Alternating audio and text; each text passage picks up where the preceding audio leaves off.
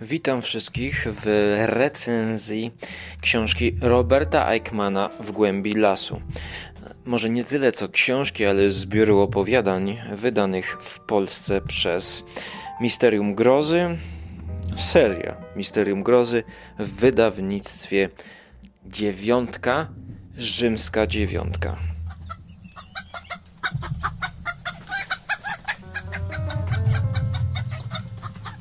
Omawiam tutaj drugi tom e, opowieści wybranych e, przez to wydawnictwo. Pierwszy to Ukryty Pokój, drugi dzisiaj brany na warsztat to W głębi lasu pod tytułem Opowieści upiorne i śmiertelne. Zacząłem od tego drugiego tomu, dlatego że las tytułowy las zaciekawił mnie w okresie wakacyjnym, kiedy sięgałem po tę książkę, kiedy latem chodziłem po górach, niskich górach, lasami i właśnie tam przeczytałem, zacząłem od tytułowego opowiadania w głębi lasu. A, nie, przepraszam. Właściwie to ja zacząłem od najkrótszych opowiadań, które tutaj pominę, czyli Ciceroni, to 15 stron i czas nie przemija. To 30 stron. Omówiłem to w osobnym podcaście, który dostępny jest tylko dla patronów. tak więc zapraszam i serdecznie dziękuję patronom audycji Skóry i mojej skromnej osoby za wsparcie.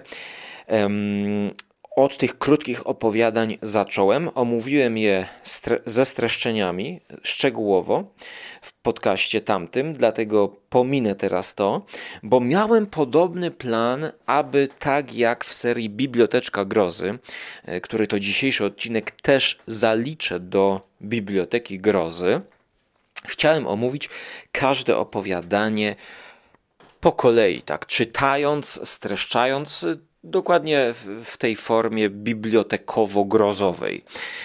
No i teraz, dlaczego mi się to nie udało? To jest dobre pytanie. I odpowiedź na to jest prosta. Dlatego, że te opowiadania były dobre. Ogólnie rzecz biorąc, wszystkie opowiadania były dobre, ale były to opowiadania dłuższe niż te biblioteczne. Były to opowiadania około 50-60 stron, które wymagały większego skupienia i hmm, tak bardzo mi się część z nich, większa część podobała, że rozsmakowywałem się i przeciągałem to czytanie, a potem znowu przeciągałem nagrywanie hmm, na świeżo po każdej opowieści. Oczywiście wtedy rozrósłby się ten podcast do rozmiarów y, niebotycznych, obawiam się, no bo właściwie to jest już drugi mój podcast o tym twórcy, e, a jeszcze na live też co nieco o tym powiedziałem. E, no obawiam się, żeby nie stało się z tego to, co się stało z niewidzialnego oka Erkmana i Hatriana z CIT, gdzie już właściwie no, będą trzy odcinki o, o, o 200-stronicowej książce. E, dlatego mm, cztery dni temu skończyłem czytać ostatnie opowiadanie z tego tomu.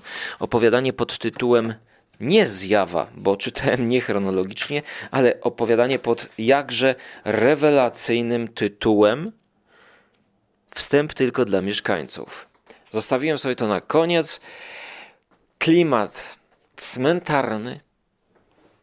Najlepszy na Halloween i święto wszystkich zmarłych. E, tutaj też jakby powtarzam swoją argumentację z, z tego e, okresu, który czasami różni ludzi, że mm, nie za bardzo rozumiem tutaj e, sprzeczność. No 31, 1 listopad. Ja 31 byłem, e, że tak powiem, na spacerze typowo halloweenowym, gdzie zjadłem gofra i lody z domowym drzemem dyniowo-pomarańczowym, który okazał się zbytnio pomarańczowy, dla mnie zbytnio gorzki, gdyż e, w ogóle tam dyni nie wyczułem. Ale o tym była historia na moim Instagramie, żarlok TV Prowadzę jedno konto, do którego serdecznie zapraszam. E, tam trochę o jedzeniu, trochę o kulturze. Ale pierwszego listopada można pójść na groby i można również, że tak powiem, e, uczcić oba święta. A czy można uczcić oba święta, czytając wstęp tylko dla mieszkańców? Zdecydowanie tak, ale mnie się ta uczta nie podobała. Zaczyna się to następująco. Pierwotnie nazywało się to Komisją do Spraw Otwartych Przestrzeni i Cmentarzy. Patrząc zupełnie realistycznie, tak było dobrze. Tyle, że wraz z nastaniem innych czasów nazwa ta z jednej strony stała się przyczynkiem do żartów, z drugiej, szczególnie zdaniem pań, zdawiała się pozbawiona pierwiastka współczucia. Na zasadzie analogii aleję szpitala zakaźnego przemianowano w drodze ogólnego porozumienia na ogrody Burlington. Co więcej, pierwotna nazwa nie do końca była zgodna z prawą, ponieważ odkąd na mocy zarządzenia sądu zaprzestano pochówków na cmentarzu parafialnym, w dzielnicy nigdy nie było więcej niż jednej nekropolii. I tak dalej, i tak dalej. Czujecie już ten klimat.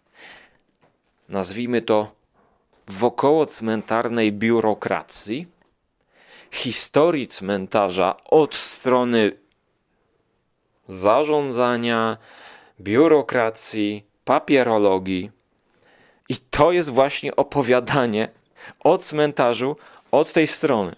Mamy tutaj historię grabarzy, historię naczelników, którzy się zajmują e, przeróżne problemy, e, stosunki z mieszkańcami nie tylko cmentarza, bo mamy tutaj też troszkę czarnego humoru, który Eichmann naprawdę świetnie potrafi wpleść niespodziewanie zupełnie ten swój brytyjski humorek, powiedzmy, czarny, a może szary. No i dlaczego mnie się to nie podobało?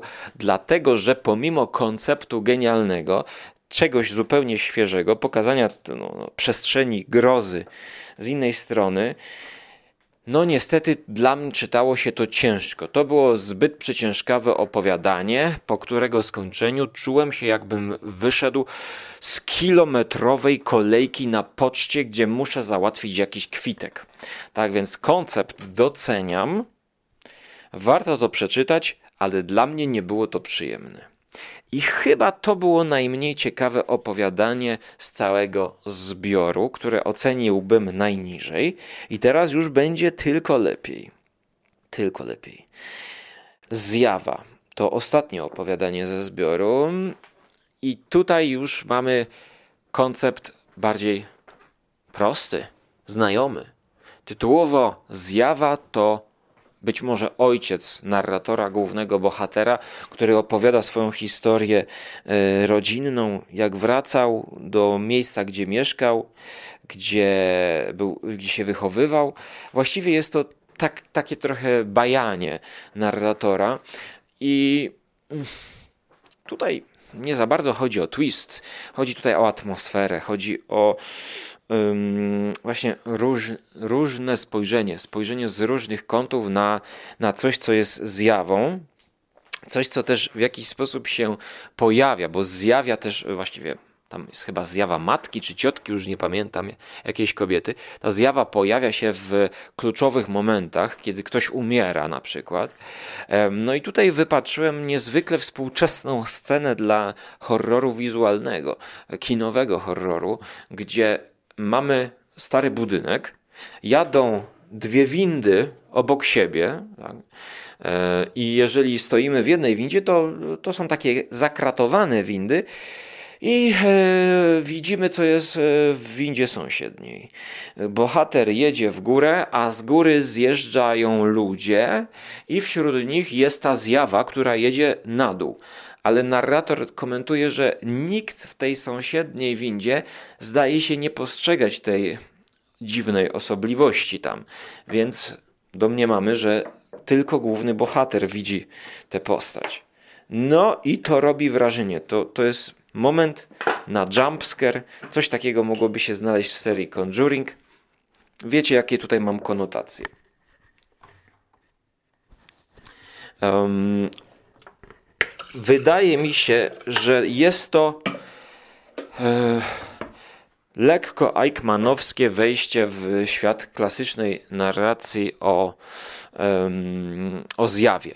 No tutaj e, robię herbatę, więc tutaj to podsumowanie nie traktujcie go dokładnie, um, rzetelnie, um, bo teraz przechodzę. Dobre, dobre. To jest, to, jest, to jest naprawdę dobre opowiadanie z kilkoma wizualnymi scenami e, włącznie. On, tutaj tworzy nam ładne obrazki w głowie.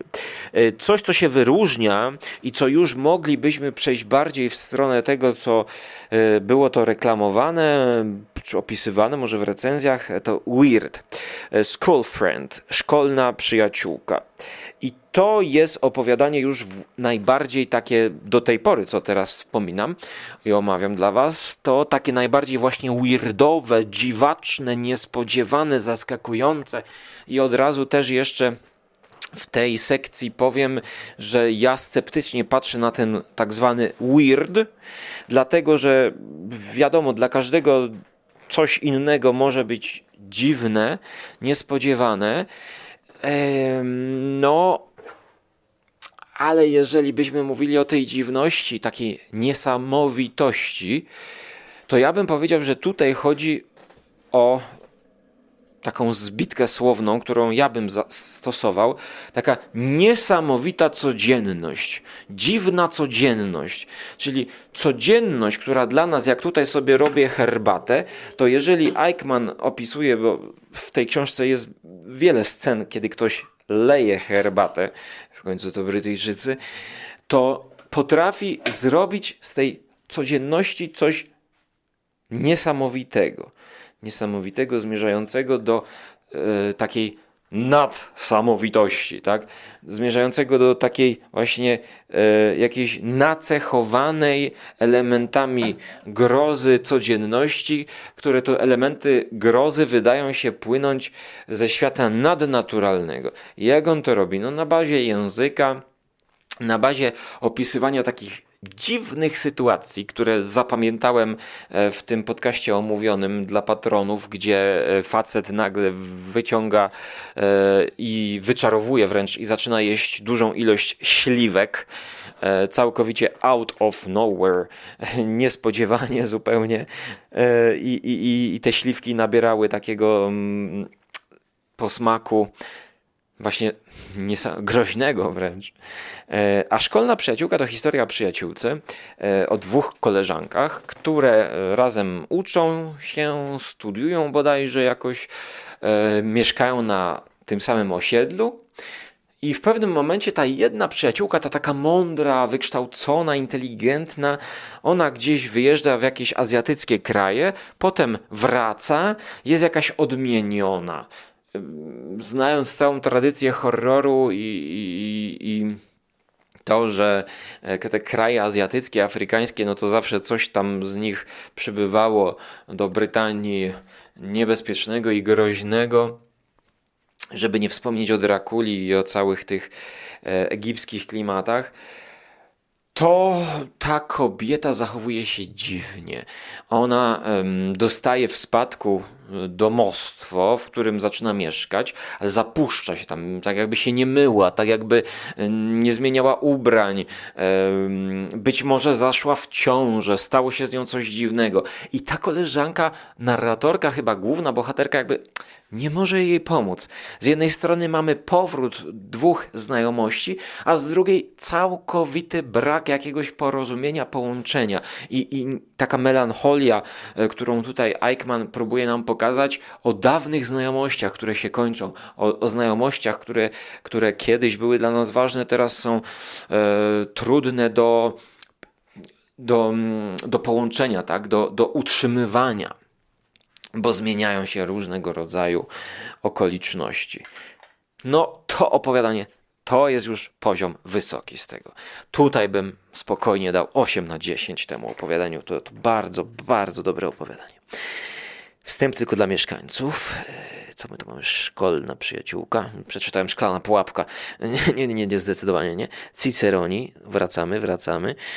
I kartki z pamiętnika pewnej młodej damy. No i to jest y, znowu, powiedziałbym tak, mniej weirdowe, ale bardziej konceptualne opowiadanie. Pages from Young Girls Journal.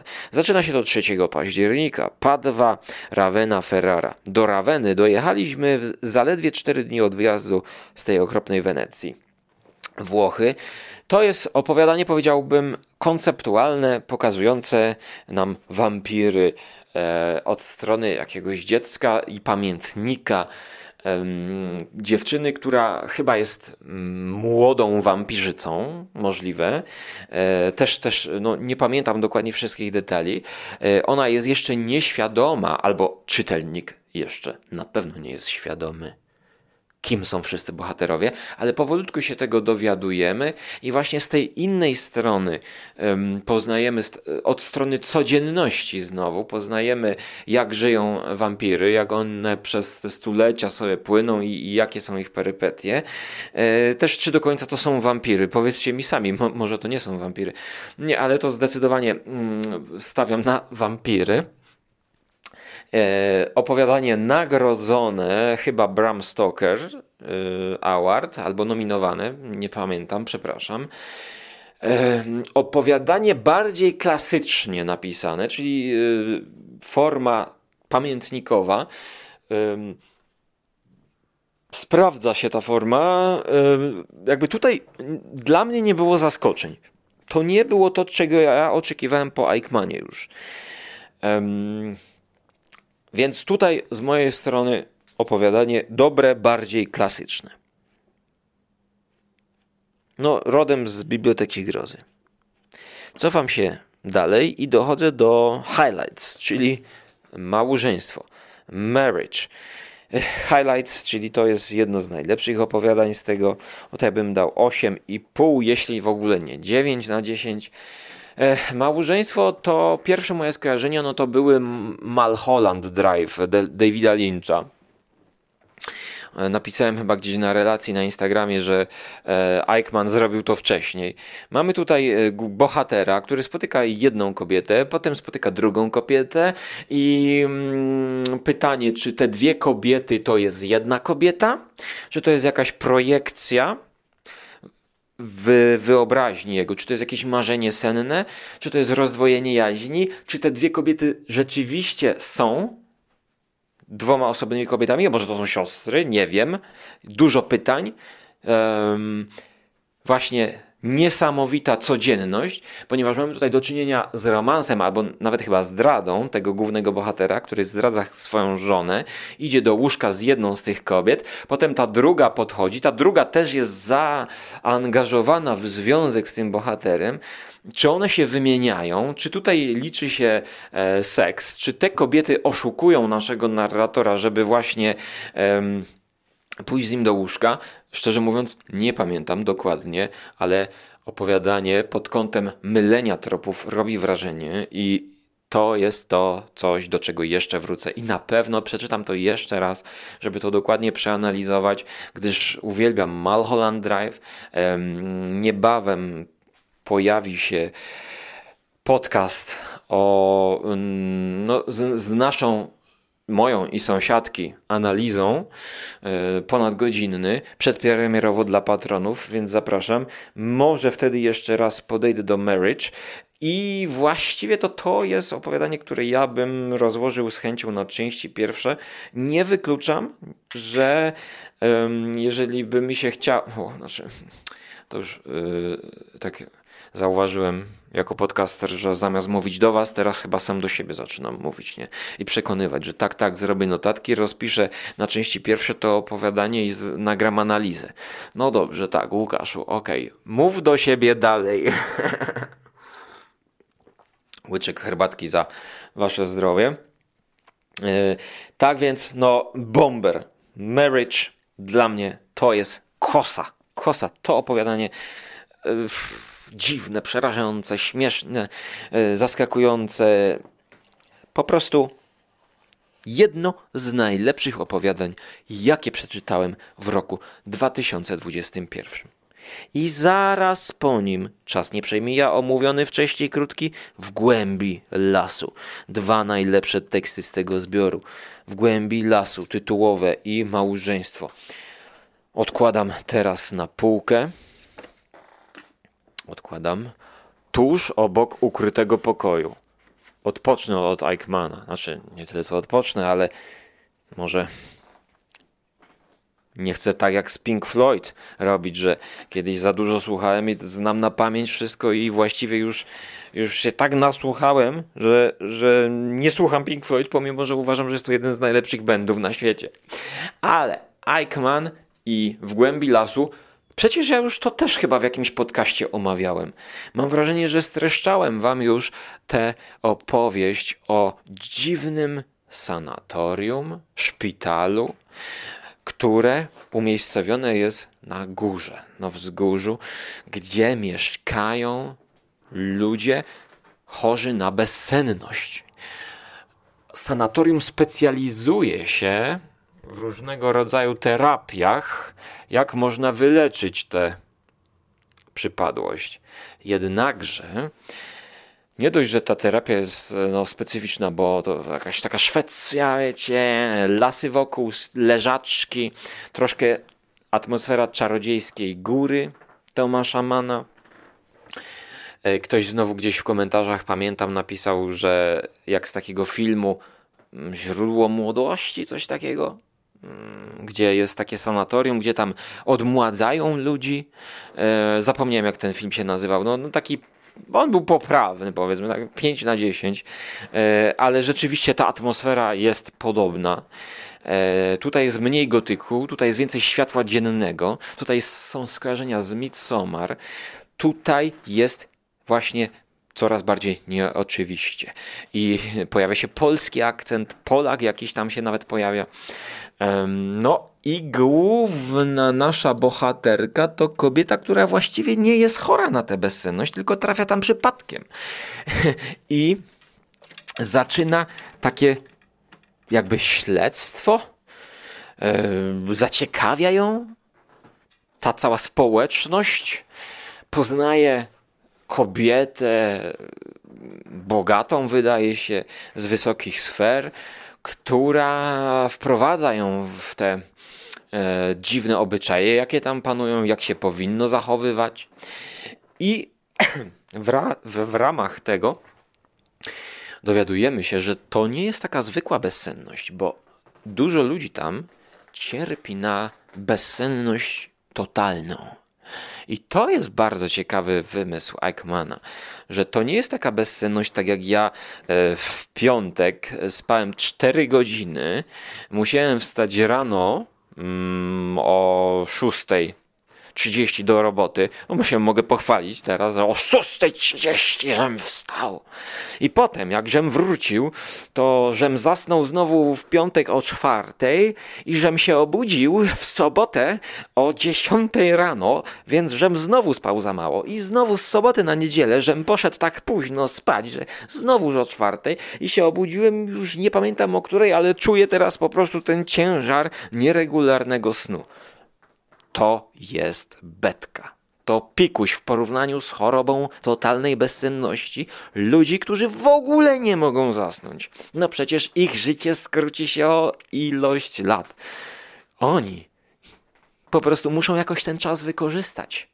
I noc jest do tego stworzona, aby wyjść w las, na spacer, poprzechadzać się niczym zombie. I właśnie oni tak spacerują. I my spacerujemy z nimi z tą główną bohaterką. Na to wszystko nałożony jest jeszcze element związku, który Eichmann w bardzo ciekawy sposób, jako zdeklarowany katolik podobno, wprowadza te związki małżeńskie, te związki partnerskie, wprowadzając kolejną jakby interpretacyjną przestrzeń do tego, aby zobaczyć, jak związki damsko-męskie oddziaływują na codzienność. Znowu ta codzienność, niesamowita codzienność. No i tutaj czuć, że to pisał człowiek, który przechodził przez jakieś właśnie e, perypetie. No, któż nie przechodził przez jakieś osobiste perypetie, ale on miał chyba dwie żony, z jedną się rozszedł i czuć ten ciężar po prostu, czuć ten ciężar. Ale jest to wykorzystane w sposób taki, powiedziałbym, też nie to, że on się zwierza, że, że jemu to ciąży i że on pisze, żeby się wypisać i, i to jest jakaś terapia. On to robi właśnie konceptualnie. W wielu opowiadaniach to jest tak, jakby jest koncept, jest na to styl, narzucony, te, tych takich dziwnych smaczków niesamowitej codzienności, jest egzekucja tego pomysłu. 60 stron, te opowiadania nie są za długie, e, bo one są dłuższe niż opowieści grozy, które często są bardziej cheesy, bardziej są. Mm, mm w stylu opowieści z dreszczykiem. Te są bardziej poważne pomysły, powiedziałbym, dlatego one wymagają troszkę więcej czasu, żeby nie umknęły detale, więc ja bym tego nie skracał. Ja bym skracał bardziej swoją gadaninę i swój podcast już, już, bo, bo wydaje mi się, że tyle wystarczy. Całemu tomikowi daję 8,5 na 10. Jest to najlepsza rzecz, jeśli chodzi o grozę, jaką przeczytałem w, w roku, którym to nagrywam, a nagrywam to w listopadzie 2021. No i czekam na trzeci tom Eichmana a drugi ukryty pokój mam już na półce. I zapraszam Was do sięgnięcia po w głębi lasu, o sanatorium i po małżeństwo. Dwa, moim zdaniem, najlepsze opowiadania grozy z tego tomu. Polecam serdecznie. Tyle na dzisiaj ode mnie mówił dla Was Łukasz Żarłok. Zapraszam na Żarłok TV na YouTube. Bądź do usłyszenia w przyszłości za mikrofonu trzymanego nad skrzypiącą podłogą. Cześć.